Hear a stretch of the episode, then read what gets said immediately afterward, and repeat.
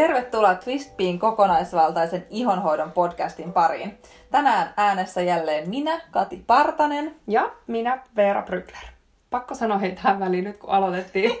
Tuli ihana palaute Facebookissa, kun yksi meidän asiakas sanoi, että sen kuusivuotias tyttökin kuuntelee kaikki ihanoidasta podcastia ja se vetää tätä speak, alkuspeakin ja himas. Mä ajattelin, että kyllä jotain ryhmähauta ja tällaisia tunnareita, mutta Twist podcasti, niin sekin on kiva, kiva kuulla, että tämä on tällainen mukaansa tempaava, eli terkkuja vaan sinne asiakas Kaisalle ja hänen tyttärelleen. Kaikki ihanoista podcast. Lasten uusi suosikki. Niin. no hei, tänään ajateltiin puhua aiheesta, joka koskettaa ihan jokaista. Eli kosmetiikan raaka-aineesta, joka on tutkimusten mukaan tärkein ostopäätökseen vaikuttava tekijä ja samanaikaisesti eniten oireita, herkistymisiä ja allergisia reaktioita aiheuttava. Osaatkohan arvata jo, että mistä raaka-aineesta on kysymys? Ja nyt kun saataisiin vähän sellaista rumpujen perinää. Drumroll please! Aika heikko rumpu tästä tietokoneesta. Mutta vastaus on siis hajusteet. Mä ajateltiin, että me voitaisiin tässä podcastissa avata teille sitä, millaisia ongelmia hajusteisiin liittyy, miten huomioida se omassa arjessa ja mitä vaihtoehtoja on, jos ei halua tällaista täysin hajutonta arkea. Hajutont ja mautont. Kyllä. Ja pakko olla, joo. Ää, lähdetäänkö liikkeelle siis siitä, että mitä ongelmia hajusteisiin liittyy, kun tuossa kuitenkin alussa mainitsin siitä, että ne on tällainen niin ongelmallisin kosmetiikan raaka-aine. Joo. Moni ei tosiaan ehkä tule ajatelleeksi tai ei tiedä sitä, että kun sun kosmetiikkatuotteessa tai jossain muussa kulutustavarassa, kuten esimerkiksi vaikka tuoksukynttilässä tai huonetuoksussa tai pesuaineissa, lukee siellä raaka luettelossa parfym, että sen sanan taakse voi käytännössä piilottaa mitä vaan. Ja tämä johtuu siitä, että näiden hajusteiden katsotaan olevan liikesalaisuuksia, jotka ovat tavallaan pitkän tuotekehityksen tulos, joka antaa sitten sille tuotteelle tietyn ominaistuoksun, brändimielikuvan ja vaikkapa tuoksumaailman. Ja tämän takia laki suojaa hajusteiden tarkan sisällön salaamista. Eli sä et kuluttajana voi sitä ainesosalistaa lukemalla tietää mitenkään, mitä kaikkea siihen hajusteeseen nimeltä parfym sisältyy. Mm. Um, jos tuote on selkeästi tällainen mainstream-tuote tai pääosin synteettisistä raaka-aineista valmistettu, niin voi aika hyvin suurella todennäköisyydellä olettaa, että, että parfym tällaisessa tuotteessa tarkoittaakin sitten myös hajusteena niin synteettistä. Synteettisistä hajusteista on tyypillisesti valtava määrä siis näitä eri kemiallisia komponentteja, eikä niiden määrää ole itse asiassa rajattu niin kuin millään tavalla. Ja se, mikä näyttää sitten raaka-aineen luettelossa yhdeltä sanalta ja niin kuin tavallaan ikään kuin olisi yksi raaka-aine, niin on todellisuudessa sitten useiden kymmenien ainesosiaalista. Mä oon kuullut joltain kemistiltä, että se voi olla jopa satojen.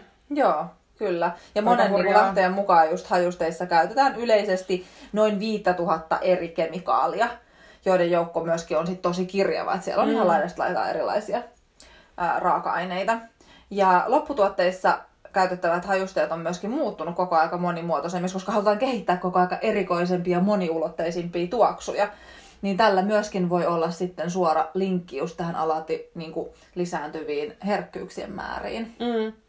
No sit jos kyseessä ö, on luonnonkosmetiikan tuote, niin voi olettaa, että hajuste on luonnollista alkuperää, mutta tämäkään ei ole aina varmaa, ellei tuote sitten ole sertifioitu luonnon kosmetiikkaa, Et koska mm, nyt kun luonnon kosmetiikka on yleistynyt, niin viherpesua tapahtuu ihan valtavasti, että tuotteita, jonka nimistä, mitä mä nyt en tässä halua mainita, mutta että voisi todellakin olettaa, että ne on jollain tavalla niin kuin, bio tai organic tai luonnollinen tai mitä se ikinä onkaan, niin on sitten hyvin kaukana siitä.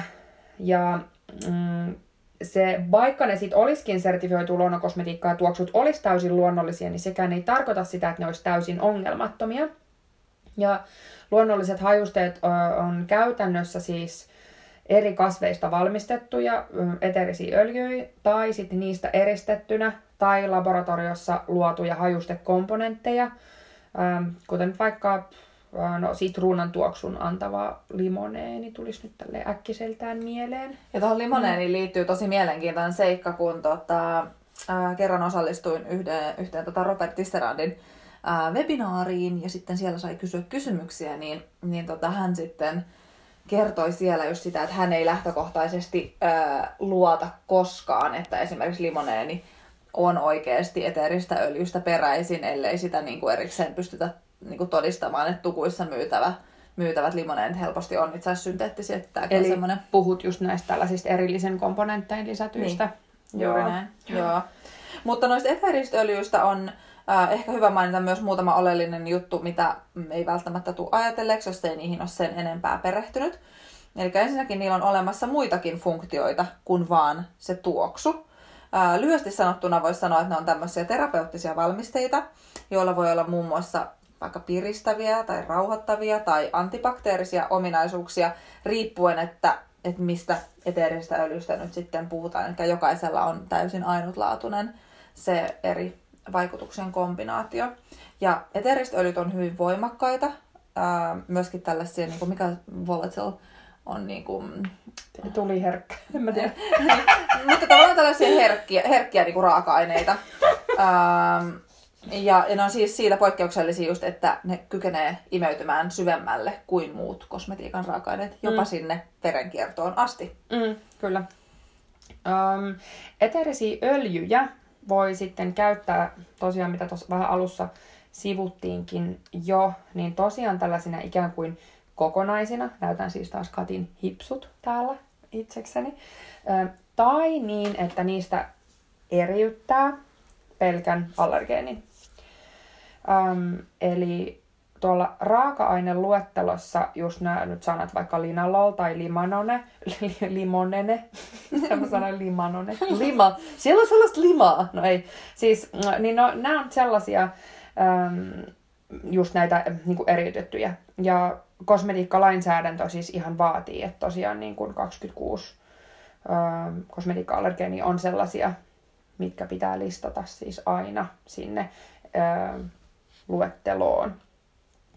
Selitän kohta vielä, että niin kuin, miten, ähm, mutta siis niin, näin, ähm, näin saatetaan siis tehdä, eli se eriyttäminen saatetaan tehdä esimerkiksi siksi, että ähm, allergeenilla kutsun niitä allergeeneiksi, niin ö, voidaan haluta tehdä jotain muuta, kuten esimerkiksi käyttää sitä vaikka säilöntään, tai sitten vaan sitä tuoksua. Öm, eli ei tavallaan haluta sit sitä eteerisen öljyn terapeuttista vaikutusta. Ja se, että onko se eteerinen öljy nyt tällaisena kokonaisena, vai sitten siitä eriytetty tämä allergeeni itsekseen, selviää sitten raaka-aineen luettelosta.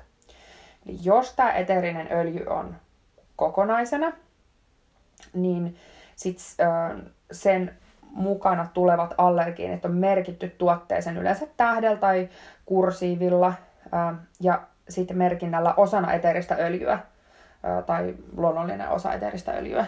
Tässä niin kuin, huomiopainolla sana, mitä sä sanoit, niin kuin, että yleensä. Mm.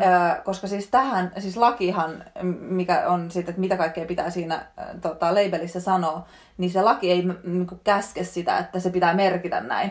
Ja me mm. törmätään mm. jatkuvasti siihen, että kaikki ei sitä tee, koska he ei ehkä niin kuin, tule ajatelleeksi, että se olisi kuluttajalle välttämättä niin kuin, relevantti tieto. Me kun ollaan ihan super pikkutarkkoja tästä asiasta, niin sitten se aina hankaloittaa sitä, että jos ei siellä ole selkeästi sitä kerrottu, niin sitten me aina tsekataan niitä erikseen. Ja siinä mä oon vaan huomannut just, että, että tavallaan se niin kuin, hyvä käytäntö olisi tähän tehdä siitä kuluttajalle hirveän selkeää, mutta koska siinä on lakia, niin kaikki ei sitä tee, eikä siinä ole se ei niinku aina automaattisesti tarkoita, että jos sitä ei ole merkitty, etteikö ne olisi. Mm, että olisi. Se, se on, menee vähän ehkä monimutkaiseksi. Joo, mutta... no okei, okay, no mutta pitäisikö, jos mä avaan vielä vähän sitä äh, sitten tuohon, mä en ole ajatellut, mutta mä voisin avata vielä sitä, että mitä väliä sillä on, että onko se eterinen öljy kokonainen vai onko siitä käytetty pelkkää allergeenia. Ähm, koska se tavallaan, että vaikka Joo. lainsäädäntö ei sitä määrittele, niin kuin, että sillä on eriäväisyys, niin se ei tarkoita, että sillä ei ole eroa. Niin, ja merkitystä. Ja Joo. merkitystä sen tuotteen kannalta. Eli ähm, nopea vertauskuva, öö, joka ehkä voisi hahmottaa tätä tilannetta. Eli eteeristä öljyä voisi ajatella esimerkiksi appelsiinina. Eli voit syödä appelsiinin kokonaisena tai puristaa siitä pelkän mehun. Ja syy, miksi ravintoterapeutit eivät suosittele välttämättä appelsiinimehun juomista niin kuin sellaisenaan, edes vaikka jos se olisi tuore puristettu, on siksi, että se nostaa verensokeria todella paljon, koska se hedelmän kuitu ei tule mukana. Ja luonto on siis suunnitellut sen appelsiinin niin, että se syödään kokonaisena, sillä silloin siinä oleva kuitu hidastaa sen sokerin imeytymistä, eikä sitten silloin ole tästä johtuen samanlaista verensokeria nostattavaa vaikutusta kuin pelkällä mehulla. Niin näistä eteerisistä öljyistä voisi ajatella samalla lailla. Eli eteerinen öljy kokonaisena on vähän niin kuin se appelsiini, eli se on hyvä paketti, mutta allergeeneja sellaisena on käytettynä, niin sitten niillä saattaa olla seurauksia, mitä ei tule ajatelleeksi. Eikö vaan? Joo. Ja sitten tähän ehkä niinku välikommenttina vielä, että jos joku nyt miettii, että no miksi sitten esimerkiksi vihermät on hyviä, kun mehän ollaan kanssa niistä täällä podcastissa puhuttu ja liputetaan niiden puolesta, niin, mm, niin niissäkin idea on just, että sä laitat sinne sen niinku 80 pinnaa oikeasti vihreitä ää, kasviksia ja 20 pinnaa hedelmää, jotta ei sutuu siitä semmoinen sokerimehu. Mutta ei puhuta siitä sen enempää, koska vihermehuistakin voisi tehdä vaikka erillisen podcastin, mutta, mutta siinäkin just se se juoni on just se, että se ei ole niinku pelkkää hedelmämehu, kun puhutaan vihermehuista. Mm, kyllä, mutta eteeristen öljyjen kohdalla me nähdään tosi vahvasti se, että sillä on niinku tarkoitus, että ikään kuin just niin kuin tavallaan se kosmetiikkalainsäädäntökin sanoo, että kun se allergeeni on pitänyt niin kuin, jo, jos se kosmetiikkatuote tosiaan sisältää eteerisiä öljyjä, ja sitten sitä eteeristä öljyä on käytetty sen verran, että se ylittää, siinä olevat allergeenit ylittää tietyn pitoisuuden, niin silloin se pitää mainita siellä ainesosalistassa se allergeeni. Niin sitten tavallaan ajatellaan, että se allergeeni, en tiedä voiko sitä sanoa taas hipsut lainausmerkissä, että se on se, niin se huono raaka-aine, mutta ikään kuin, että se on niin kuin, ähm, kun se ei ole se koko paketti, vähän niin kuin toi appelsiinimehu esimerkki, niin sitten niin me nähdään silti sen takia jotenkin oleellisen just se, että käytetään niitä eteerisiä öljyjä kokonaisina, ähm, et, eikä eriytytä sieltä sitä niin kutsuttua niin kuin huonoa, millä ei ole sitten tällaista niin kuin ihon hoidollista funktiota mukana. Äh, Mutta ei eterisestä öljystä sen enempää. Jos aihe kiinnostaa, niin kannattaa tutustua Katin alu tuossa aikaisemmin mainitsemaan Robert Tisserandin koulutuksiin. Hän on siis maailman johtava aromaterapia-ekspertti ja tietää siis kaiken, mitä kannattaa tietää eterisistä öljyistä. Joo, mm. tosi mielenkiintoinen tyyppi kyllä. Noniin. Ähm, no mutta sitten takaisin hajusteisiin. Yes. Vähän tällaisella yleisemmällä tasolla. Joo. Ähm, elikkä hajustettahan on tuotteessa tyypillisesti tosi vähän. Ja just niin kuin Veera sanoi, niin EU-alueella tällaisien yleisimpien hajusteissa esiintyvien allergeenien määrää on rajoitettu lailla. Eli laissa. Kuulostiko se hassulta? Eli laki rajoittaa niitä. Laki. Joo. The law. Mm. Eli siis tästä voisi helposti ajatella, että eihän tässä yhtälössä ole tavallaan mitään ongelmaa. Et eikö sitten, jos meitä suojaa niin kuin laki ja niitä on tosi vähän, niin eikös hajusteita voi sitten käyttää ihan huoletta? Mm. Näinhän voisi ajatella. Mutta valitettavasti se asia ei ole lainkaan näin simppeli. Öm, siihen on oikeastaan kaksi aika selkeää syytä. Öm, vaikka hajusteiden määrä per tuote on rajattu, niin kerrannaisvaikutukset näissä on todella huimat, koska lähes kaikki kulutustuotteet on hajustettu. Siis nyt on uusimpina tullut siis pikkuhoususuojat, siteet, vitsi, tollaset hajustettuna. Ja mä oon asunut Saksassa, tai siis Itävallassa, niin siellä oli siis vessapaperi hajustettu. Se on aivan järkyttävää. Öm, Ja sitten se toisena asiana, että jo hyvin pienet pitoisuudet hajustekemikaaleja hengitysilmassa voi aiheuttaa tuoksuherkälle oireita monissa elimissä. Niin ne on ehkä niin kuin ne sitten mm, asiat, mitä pitää huomioida.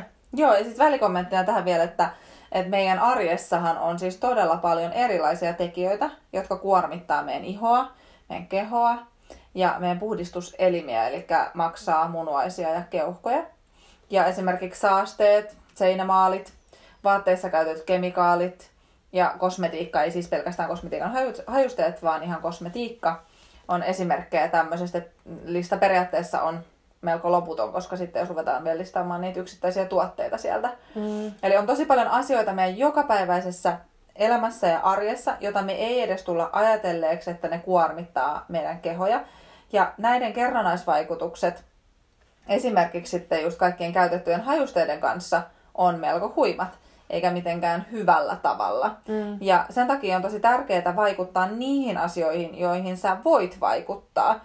Ää, etenkin jos sä haluat ikään kuin luoda itsellesi tämmöisen mahdollisimman turvallisen ja hyvinvointia tukevan ympäristön, niin näihin tekijöihin on tosi oleellista kiinnittää huomiota, mm. koska on paljon sellaisia asioita, mitä, missä sä voit tehdä niitä valintoja, ja sitten on sellaisia, missä et niin käytä sun työpaikalla, ähm, niin kuin tavallaan työpaikalla käytetyt vaikka materiaalit, ja jos sä mm. liikut julkisissa ja haluat ihmisten ilmoilla, tällaisiin mm. asioihin sä et ehkä voi vaikuttaa, Kyllä. mutta sitten niihin sun omiin kulutus Kyllä, ja sitten nimenomaan musta vielä niin yksi tärkeä pointti on siinä se, niin kun mietitään näitä hajusteita, että hajusteilla ei ikinä ole, jos ei oteta niin kuin, huomioon näitä eterisiä öljyjä. Eli eterisillä öljyillä on aina joku sellainen itse hoitava funktio. Hajusteilla, oli ne kosmetiikassa, tai hiustenhoitotuotteissa, tai meikeissä, tai pyykinpesuaineista tai jossain muussa, niillä ei ikinä ole mitään hoitavaa funktioa. Mm. Ei mitään. Ne on vaan sellainen nice to have lisä. Niin se, se on niin kuin mun mielestä tästä tekee oleellista. Ja me ollaan siis aiemminkin puhuttu siitä, kuinka EU-lainsäädännön niin ei voi autuasti ajatella suojelevan meitä kaikelta, koska ihan jo, no siinä on monta juttua, mutta yksi on se, että muutokset tähän lakiin tapahtuu vuosien aikajänteellä ja laki niin muutenkin ottaa kantaa vain yksittäisiin niin kuin, tuotteisiin. Hajusteiden kanssa ongelmahan on, että niitä on käytännössä tosiaan aivan kaikessa, mitä me ostetaan ja käytetään, kuten Veera tuossa jo vähän näissä niin kuin itselle absurdilta tuntuvissa esimerkkeissä toi esille. Mm. Ja niiden kanssa saa olla tosi tarkkana, koska niitä sujautellaan kaikkiin tuotteisiin. Et esimerkiksi herkälle iholle tehty tuote ei automaattisesti ole hajusteeton. Ja tämä on yksi niistä syistä, miksi me aina patistetaan ihmisiä lukemaan niitä tuotteiden raaka-aineluetteloita. Mm. No hyvä kysymys tässä vaiheessa on sitten, että miksi sitten herkän ihon tuotteessa olisi hajusteet, eikö se olisi ihan no-brainer olla hajustamatta tällaista tuotetta. No näin voisi ajatella, mutta toisinaan sillä tuotteella ja sen raaka-aineella on luontainen tuoksu, joka ei välttämättä ole niin mieluinen tai ainakaan sellainen välitöntä suurta ostohimoa aiheuttava, koska tiedetään, että se tuoksu on yksi tärkeimmistä tekijöistä, miten ihmiset valitsee tuotteita. Eli tässä on tällainen paradoksi. Eli tällainenkin tuote voidaan siis haluta ö, tällaisen neutraalin, puhtaan tuoksuiseksi ö, suoraan hajustamalla, tai sitten sitä epämieluisaa tuoksua voidaan hajusteiden sijaan peitellä myös niin sanotuilla tällaisilla maskauskomponenteilla. Se on siis masking agent englanniksi, en tiedä onko toi oikein suomeksi. Öm, mutta näitä ei siis välttämättä lasketa hajusteeksi.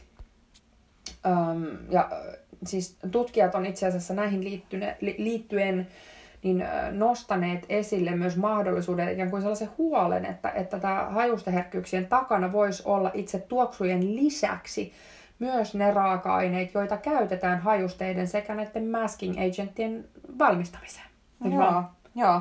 Että se ei välttämättä olekaan ne tuoksut, mihin me mm. automaattisesti tavallaan jos ajatellaan, että ähm, että sä altistut jollekin tuoksulle, sulla laukee heti päänsärky, niin sit sä ajattelet, että se on se tuoksu, mutta kun niin. se ei niin. välttämättä ole, se voi olla ne kemikaalit, mitkä on tavallaan mitä käytetty siinä sen valmistuksessa. valmistuksessa. Niin. Joo. Ja sitten myöskin se, että vaikka tuo, tuote tuoksuisi sellaiselle puhtaalle tai neutraalille, niin se voi silti olla sulle haitallinen, jos sulla on se tuoksuherkkyys, kun se ei tarkoita sitä, että se ei ole hajusteeton. Just näin.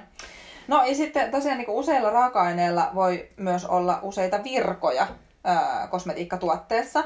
Ja kun me puhutaan nyt tuoksuista, niin tosi tyypillistä on esimerkiksi se, että, että joku tietty raaka-aine voi ää, toimia sekä hajusteena että säilöntäaineena. Ja riippuen sitten just siitä sen ää, käytetyistä, sen raaka-aineen käytetyistä pitoisuuksista ja siitä, että miten se valmistaja on tarkoittanut sen siihen tuotteeseen, niin, niin on tapauksia, jolloin hajuste ää, luokitellaan tuotteessa säilöntäaineeksi ja jo silloin sitä voi kutsua hajusteettomaksi. Mm. Eli tällöin, niin kuin, tästä tarvitsee olla niin tosi tarkkana, ja näitä voi olla siis, että et sä niin kuluttajana välttämättä pysty tällaisia ihan tosta vaan myöskään bongaamaan, mutta siis tällaisissa tapauksissa, just hajusteettomassakin tuotteessa, voi kuitenkin olla hajuste. Eli toista, hajusteettomissakin tuotteissa voi olla hajuste. Tämä on mm. ehkä semmoinen asia, just mitä moni ei ole tullut ajatelleeksi, vaan sokeasti just luotetaan siihen, että, että jos tuotteessa sanotaan jotain, niin sitten se on juuri näin. Joo, to, toi on musta aika sellainen, niin kuin, no se on, se on jotenkin yksi sellainen vääryys niin sanotusti, ähm, jos ajatellaan kosmetiikkatuotteiden valmistusta, mutta äh, myös se, miksi me näitä asioita tuodaan esille. Ähm, no myöskään sitten hajusteissa käytettäviä ähm, ja eterisissä öljyissä luonnollisesti esiintyviä allergeeneja ei tarvitse listata raaka-aineluetteloon, ähm, mikäli niiden pitoisuus on alle 0,01 prosenttia poishuudeltavissa tuotteissa tai sitten 0,001 iholle jätettävissä tuotteissa. Um, eli se on myös hyvä huomioida noista allergeeneista, mistä silloin aikaisemmin puhuttiin, että kun, miten ne löytyy sieltä inkiluettelosta ja näin poispäin. Mutta siis tämä on melkoinen soppa ehkä. Ollaan, Joo, kyllä oot, niinku... Ootko vielä kärryillä? Vai ollaanko pudotettu sut jo? Niin, että kyllä tässä on niinku ihan hirveästi asioita tavallaan, mitä mä veikkaan, että keskivertokuluttaja ei niin kuin missään määrin ole tullut ajatelleeksi, eikä ehkä mm. niin kuin kykene välttämättä aina sitten huomioimaan sitä ostopäätöstä tehtäessä. Ähm, ja tavallaan siis sellaista niin kuin, niin kuin ongelmallisuutta tähän koko hommaan tekee just se, että et valtaosa kuluttajista on tottunut siihen, että kaiken pitää tuoksua ihanalle ja miellyttävälle. Että kaikki niin kuin kaupoissa olevat ja meidän lapsesta asti tuntemat tuotteet on opettanut meidät siihen, että, että tavallaan me ollaan vähän niin kuin olosuhteiden uhreisiin asiassa. Ja siis siihen turtuu. Niin. niin kuin siihen, kun niitä hajusteita on ihan hirveästi, niin se, se on oikeasti sellainen, mihin turtuu. Et jos olette esimerkiksi ollut hajus, äh, hajuvesi, mikä se on? Hajuvesi, perfume, hajuvesi. Mm. Olet ollut sitä hajuvettä ostamassa, niin huomaat, että kun tuoksutat kolme kertaa, niin et sä enää haistakaan niin, sitä ei. neljättä, vaan sit sä sniffailet niitä kahvipapuja sinne väliin. Niin, ja kyllä. Ne, niin. Sehän on hyvä esimerkki tavallaan siitä vähän herättämään ihmisiä, että et mm. jos että sit sä, sulla on joka päivä sitä hajuvettä, että miten sä turrut sitten siihenkin kyllä. Mm, kyllä. Ja siis tuossa kun Veera sanoi just näistä vitsin terveyssiteistä, että kun niitä hajustetaan, niin, niin sitten niinku mun mielestä niinku kaikista älyttömin tuote, mihin mä oon törmännyt, on ollut siis hajuvesi lapsille tai muistaakseni ranskalainen tuote, kun mm. sehän on, Ranska tietenkin on hajuvesien tavallaan Mesta. kotimaa ja nää, näin, mutta siis ihan oikeasti. Mm. Niin lasten hajuvesi, excuse me, tai siis tai vauvojen oli, hajuvesi. se oli kans, mä oon nähnyt vauvojen hajuveden. Niin vauvojen, just, nimenomaan oh, vauvojen, joo. dear lord. Sitten vauvat tuoksuu ihanalle, kun niin nuuskuttaa, ne on sellaisia niin. sulosen tuoksu, miksi kukaan ikin haluaisi laittaa. Ja sitten se on hirveet, että se altistus aloitetaan oikeasti tosi aikaisin. Ei niin. vain nois, mutta et muutenkin, että senkin takia etenkin lapsiperheissä kannattaa tuohon huomata, tai kiinnittää siis huomiota. Um, mutta siis tuoksu on tosiaan niin vahva ostopäätöstä ohjaava tekijä, että ikään kuin dollarin kuvat silmissä tuotteitaan valmistavat yritykset, niin ne, ne ei kyllä todellakaan tuu niiden käyttöä hevillä lopettamaan, vaikka on ihan todettu fakta, että hajusteet ovat kosmetiikan niin kuin näistä raaka-aineista niin eniten herkistävä ja allergisoiva. No nyt ei varmaan myöskään tule yllätyksenä, että naiset kärsii hajusteiden yliherkkyydestä miehiä enemmän. Ää, allergia, iho ja astmalehden tämmöinen tekemä laaja kyselytutkimus osoitti, että naisista jopa lähes toinen reagoi erilaisiin hajusteisiin ja 14 prosenttia on tuoksu yliherkkiä, kun sitten taas miehillä vastaavat luvut oli vain 17 ja 4 prosenttia. Ja astmaatikoilla ja allergikoilla tämä tuoksuherkkyys on vielä paljon yleisempää ja, ja heistä kaksi kolmesta ilmoitti tässä tutkimuksessa olevansa tuoksuherkkiä. Ja, ja sitten myöskin Allergia- ja Astmaliiton toisessa niin kuin kattavassa kyselyssä niin vastaava luku näissä niin kun, siis allergikkojen keskuudessa oli 80 prosenttia. Mm. Ja siis nämä hajusteherkkyyksien syntysyythän on vielä vähän tällaisia niin monimutkaisia ja epäselviä, koska niiden taustalla on ajateltu olevan monia juttuja. Homeelle altistumista, tietyt naisvaltaiset ammatit näyttää vaikuttavan siihen, tai niin, tämäkin on spekulaatio, mutta nämä nyt on naisvaltaisia ammatteja, mutta siis sairaanhoitajat, päiväkodin työntekijät, opettajat, kampaajat, äm, niinku, ja sitten on niinku, hormonit ja kaikki muut, mutta sitten niinku, näitä tosiaan niinku, näitä syy-seuraussuhteita ja linkityksiä ei ole pystytty tarkkaan osoittamaan. Että tavallaan, että onko se siksi, että naiset altistuu homeille ja kosmetiikalle ja pyykinpesuaineille ja sitten ne on vielä näissä kouluissa ja muissa sairaaloissa töissä, jossa sitten on homeita, vai niin kuin, mikä tavallaan se koko paletti siellä on, mm. niin kuin syy-seuraus. Niin, Tämä on vielä epäselvä. Kyllä. Ja siis näistä hajusten yliherkkyyksistä tekee, no, no niin kuin salakavalia, että ne muodostuu pitkän ajan saatossa, mutta sitten kun se herkkyys tulee, niin se on pysyvä. Eli sä saatat voida vaikka vuosikausia käyttää erilaisia hajusteita vaikka kuinka paljon, mutta joku ei niin kaunis päivä, sun kroppa vaan ilmoittaa, että nyt on tullut mitta täyteen ja sen jälkeen sun keho ei enää siedä ää, niitä kemikaaleja, millä sä olet herkistynyt. Ja tämä pätee muihinkin tietenkin kosmetiikan raaka-aineisiin kuin Kyllä, hajusteisiin. Niin kuin muidenkin kosmetiikan, niin kuin sen takia me puhutaan tällaista just kuormittavista raaka-aineista, sen takia tällaista voi käydä. Joo, ja se on niinku oikeastaan se syy, minkä takia me just halutaan kasvattaa tietoisuutta just tämmöistä meidän kehoja kuormittavista kosmetiikan raaka-aineista, koska me tiedetään, että näiden olemassaolo on täysin todellista. Ja ilman, että näistä asioista jaetaan luotettavaa tietoa, niin ihmiset ei monesti tule edes ajatelleeksi näitä asioita. Ja tämä oli myös yksi niistä syistä, minkä takia me sitten tuossa pari vuotta sitten lanseerattiin toi meidän uusi alku verkkovalmennus, jotta me voitaisiin ihmisille just jakaa tätä tietoutta. Mm, kyllä. No, jos sä nyt sitten mietit, että onkohan mulla oireita tuoksuherkkyydestä, öö, siis nyt puhutaan ihan mitä tahansa tuotteita käytettäessä, ei vaan kosmetiikkaa, niin tyypillisiä merkkejä on pitkittynyt nuha, epämääräinen päänsärky, väsymys, silmäoireet, öö, eli tällaiset tyypilliset allergiaoireet. Ja jos sun keho sitten oireilee ja se oireilu vaikka pahenis sitten, tai siis ne, ne oireet pahenis öö, sit sen myötä, kun altistus nousee, niin se nyt on aika hyvä merkki sitten. Öö, eli siis jos nyt selkeästi vaikka tiettyjä tuotteita käyttäessä tai jonkun voimakasta parfyymiä käyttävän kanssa alkaa oireilemaan, niin linkki on jo silloin aika selvä. Ja nämä on sellaisia tapauksia, jossa sitten ne oireet alkaa muutaman minuutin sisällä.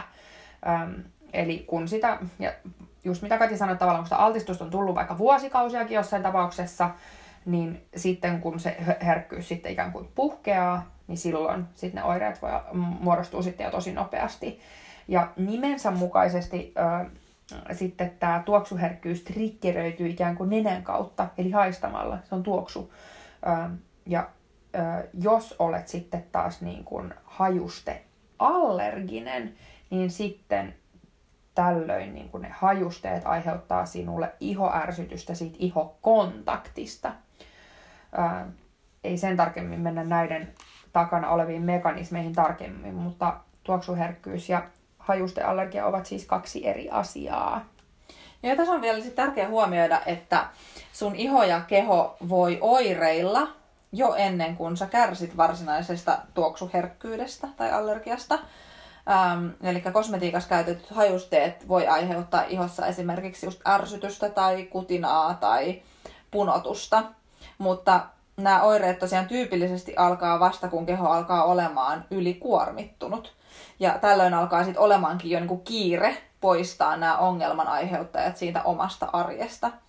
Ja usein olisikin helpompi olla tämän asian kanssa just niinku mindful jo ennen kuin niitä oireita syntyy, koska ne on niin kuin tosi peruuttamattomia sitten mm. ne. Eli just tämän takia me puhutaan niistä kehoa ja ihoa kuormittavista kemikaaleista vaikka, koska kun on aina niin sitä keskustelua, meillä on joissain podcasteissa ollut just tässä, että kun ihmiset välttelee tai sanoo, että kosmetiikassa on myrkkyjä tai mm, niin kuin mitä näitä termejä nyt onkin, tai että haluaa käyttää kemikaalitonta kosmetiikkaa ja sitten joku sanoo, että no kemikaalikin on vesi ja bla bla. Näitä keskusteluja, mitä niitä nyt on, me ehkä ollaan niissä niinku jotenkin syvemmällä kuin ehkä sit niinku ihan keskiverta kuuntelija. Et jos et tiedä mistä puhun, niin anna mennä ihan ohi korvien. Mutta juurikin se, että ää, miksi me puhutaan niistä kuormittavista ää, kosmetiikan kemikaaleista ja miksi niiden kanssa kannattaa olla mindful. Joo, ja sitten tosi ikävä semmoinen seikka myöskin näihin, tähän liittyen on, että, että mm, se, että sä herkistyt jollekin tietylle hajusteelle tai komponentille, ää, niin se voi saada aikaan tällaisen lumipalloefektin, jossa se yksi herkkyys alkaa horjuttaa sitä sun koko kehon suojamekanismia niin, että niitä herkkyyksiä alkaa ilmestymään yksi toisensa jälkeen jolloin sit lopputuloksena voi olla tämmöinen monikemikaaliherkkyys. Ja tämä on niinku ihan varmasti tilanne, ku, mihin kukaan meistä ei halua mm. päätyä. Mm. Se, miksi hajusteet on niin ongelmallisia, onkin sitten vaikeampi kysymys. Siihen ei niinku tiede ja tutkimus ole kyennyt antamaan selkeää vastausta ja niin kuin näitä hajusteiden aiheuttamien reaktioiden mekanismeja, niin niitä ei tunneta ihan hirveän hyvin siitä voi ehkä herätä sitten kysymys, että no mitä sitten pitäisi ja ikään kuin kannattaisi tehdä. Joo. Tämäkin on sellainen asia, että ei tässä niinku ole tarpeen nyt vetää mitään paniikkinappulaa pohjaan ja ryhtyä just täysin hajuttamaan ja mauttomaan elämäntyyliin. Mutta samaan aikaan on todella fiksua olla näistä asioista tietoinen ja valita koko ajan tiedostavammin. Mm. Pikkuhiljaa lähteä tekemään niitä tiedostavampia valintoja. Mm. No, esimerkkinä vaikka pyykinpesuaine on varmasti tosi kiva ja äh, tällainen fressi juttu, että pyy- pyykki tuoksuu niin pesun jälkeen ihanalle ja se on pehmeitä ähm, tai mitä ikinä se huuhteluaine mainostaa tekevänsä, mutta jos sitten mietitään, että tarvitseeko nytten siinä vaikka sitä lisättyä tuoksua, tarvitseeko sitä tuoksuvaa mm, huuhteluainetta, onko siitä mitään hyötyä, äh, tekeekö se pyykit puhtaammaksi, niin yksinkertainen vastaus on, että ei. Ja tämä nyt esimerkiksi on yksi todella helppo ja selkeä esimerkki siitä, että miten siellä omassa arjessa voi alkaa karsia hajusteita, etenkin niitä synteettisiä. Ja koska sitten jos ajatellaan vaikka pyykkien raikastamista, että se on se syy, miksi käytät huuhteluainetta, niin sen raikkaan tuoksun saa pyykkeihin myös vaikka kuivattamalla niitä ulkona. Et niin kuin tavallaan hyvä miettiä kaikissa jutuissa niitä vaihtoehtoisia tapoja. Ja aina just muistaa se, että etenkin synteettiset tuoksut, kun niille ei ole sitä minkäännäköistä hoitavaa tai mu- muuta funktioa sitten siinä mm, ikään kuin, mm, tai harvoin niissä tuotteissa mukana. Joo, ja sitten just kun alkaa karsimaan näitä synteettisiä hajusteita omasta arjesta, niin alkaa pikkuhiljaa huomaamaan, kuinka vahvoja ne tosiaan voi olla. Et itsellään niin kuin vaihto luonnollisen ja käytännössä niin kuin totaalinen synteettisten hajusteiden poisto omasta arjesta tapahtui ihan tosi lyhyen ajan sisällä vuosia sitten. Ja nykyisin mun on tosi vaikea kestää synteettisiä hajusteita. Ja me oltiin tuossa joku aika sitten kuuntelemassa Päivi Kousan luentoa ää, tähänkin aiheeseen liittyen, ja, ja hän mainitsi siellä myös sen, että et vuosia esimerkiksi just luonnonkosmetiikkaa käyttänyt, niin huomaa helposti sen eron kokeillessaan jotain synteettistä tuotetta. Mm. Että se mm. haju saattaa niinku oikeasti iskeä vasten kasvoja tosi rankasti. Kyllä, siis mä, mä oon oikeasti huomannut ton käytännön kokemuksen kautta ihan tosi... Okei, okay, mä oonkin sit vielä nyt lisäksi herkkä ihon ja on atopistiho ja kaikkea muuta, mutta mulla niinku... No, muistat, kun me oltiin vaikka siellä Lontoossa, se oli ihan kaoottista oikeasti siellä, kun siellä oli niitä hajuja kaikissa metroissa ja muissa. Mä olin ihan päänsäryn kourissa, kourissa, se oli aivan kamalaa. Mm että ää, niin kuin aiemmin ei osannut jotenkin edes kuvitella, jos mä ajattelen vaikka itseäni kaksikymppisenä tai noin, että miten hankalaa niin kuin oikeasti tuoksu yliherkän arki voi olla. Mutta nyt pystyy niin kuin jo helpommin laittaa mm, tavallaan jotenkin itteni eh, tällaisen ihmisen kenkiin ja ymmärtää, että kuinka paljon se herkkyys voi omaa arkea rajoittaa, koska oikeasti vaikka se Lontoon reissu, siis se oli jotain ihan hirveetä että jos siis ikinä näet missään yleisissä tiloissa kylttejä, jos pyydetään tulemaan ilman hajuvesiä tai muita hajusteita, niin oikeasti please kunnioita niitä pyyntöjä. Ja ihan yleisestikään, jos ajattelee, että toimistotilassa hajuvesien käyttö nyt ei lähtökohtaisesti ole paras valinta. Ja mäkin kuitenkin olen niin itse ennen päivittäin käyttänyt hajuvettä, koska mä oon pitänyt siinä, enkä mä oon todellakaan ollut silloin tietoinen sen mahdollisista vaikutuksista muihin tai sit itteen. Ja mä oonkin ajatellut, mm. mä aina vähän jotenkin, kun mä oon niin suurpiirteinen tyyppi, niin mä oon vaan sillä, että no. mm. Mutta niin kuin sit aina sit vasta kun se osuu niin kuin omalle kohdalle, tai tässä tapauksessa sit, kun on itse opiskellut sit sitä niin kuin kosmetiikan valmistusta ja niitä raaka-ainetuntemusta ja sit sitä ihon biologiaa ja toksikologiaa ja kaikkea, niin ymmärtää näitä sitten mm, pikkasen laajemmin. Joo, ja siis kyllä mä, mä niin kuin, no mulla on aina ollut vaikea löytää niin kuin, ää, mieluisaa hajuvettä, että mulla ei ollut koskaan mitään ihme, ihmeen isoa arsenaalia, niin että ne oli niinku, mun mielestä saattoi mennä vuosia, että mä löysin jonkun uuden suosikkituoksun. Siis mä oon ollut tosiaan hirveä narkkari. Mulla on ollut vitsi 30 hajuvettä, mä aina hamstrannut niistä joka vuosi. Ihan hirveetä. Oikeasti ihan hirveet, kun ajattelee tämän jälkikäteen. Siis aivan kauheeta.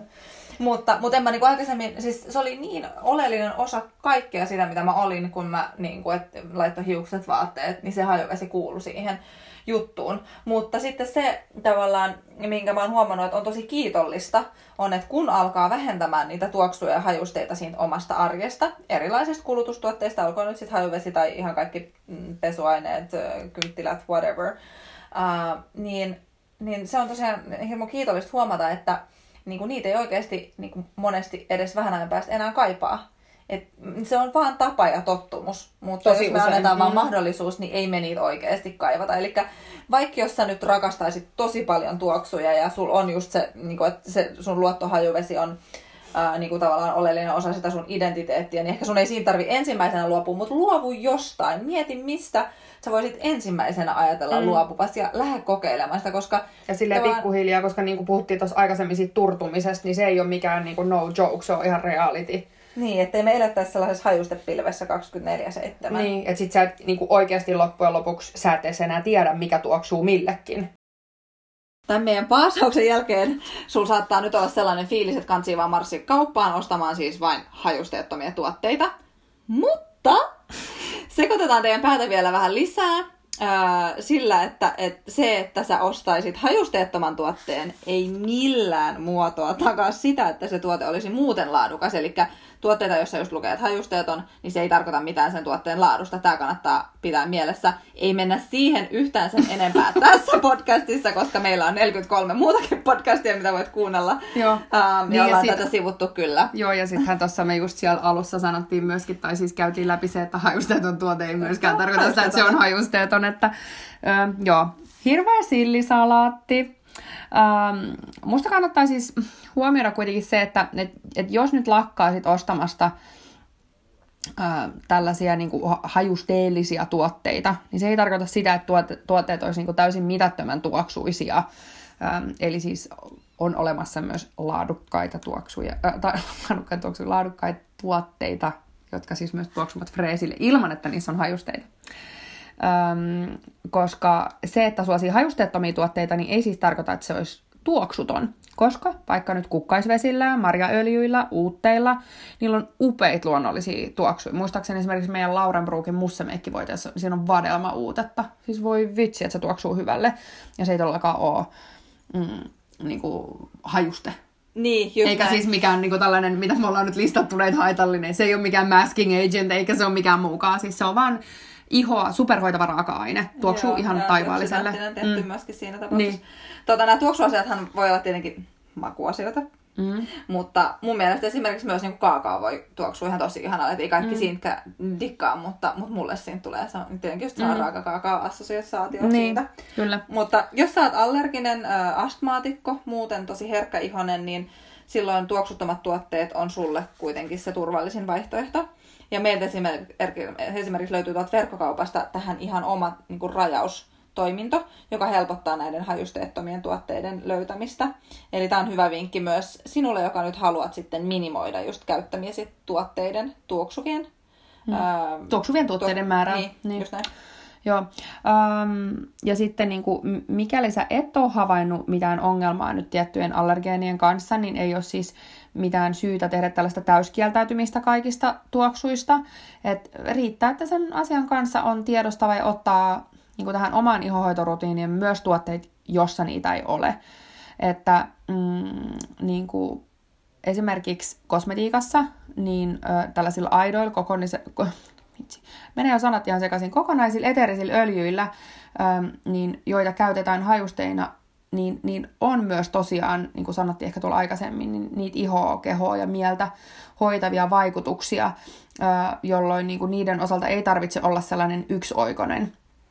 Ja just kun niillä on niitä, näitä muitakin hyötyjä kuin vaan sit se tuoksu, toisin kuin sit nyt niillä synteettisillä hajusteilla, mitä ollaan tuossa mainittu. Mutta tosiaan, jos sulle ei niin näiden allergeenien kanssa ole mitään ongelmaa, niin sulle tavallaan silloin mitään syytä vetää sellaista täyskieltäytymistä just sit vaikka näistä eteerisistä öljyistä tai luonnollisista tuoksuista. Joo, se mitä me ollaan Twistpillä tehty, on rajattu meidän valikoimamme tuotteiden niin kuin hyvä, hyväksytyiksi hajusteiksi ainoastaan aidot eteeriset öljyt, koska niillä on just näitä uskomattomia ihohoitavia vaikutuksia. Ja sitten taas rajattu pois ainoastaan just hajusteen roolia toimittavat allergeenit. Just koska tämä on niinku se meidän tapa ää, yksinkertaisesti vähentää meidän asiakkaiden altistusta turhille allergeeneille. Mm. Ja tämä oli just se, mitä, mi, miksi niin ajateltiin ehkä, että sitten, tai mulle tuli mieleen, että sitä on hyvä niin kuin selventää sitä eroa niin niin kokonaisen eteerisen öljyn ja sen yksittäisen allergeenin välillä, vaikka se voi olla, että se siinä hetkessä tuntuu silleen, että mitä hit... ihmettä. Noin puhuu tuolla. Hei, Joo. toivottavasti sä sait tästä nyt kattavan paketin tietoa liittyen kosmetiikan ja muiden sun arjessa esiintyvien tuotteiden hajusteis- ha- hajusteista. Olisi tosi kiva kuulla palautetta, että mitä tykkäsitte tästä jaksosta ja ensi viikolla jatketaan sitten taas uuden aiheen parissa. Jeppers, näin tehdään. Kiitos kun kuuntelit. Ja Tämä ihanaa. oli ehkä meidän historian pisin podcasti nyt. Ehkä, mutta tämä oli tärkeä asia. No niin. Ihanaa viikkoa. Moi!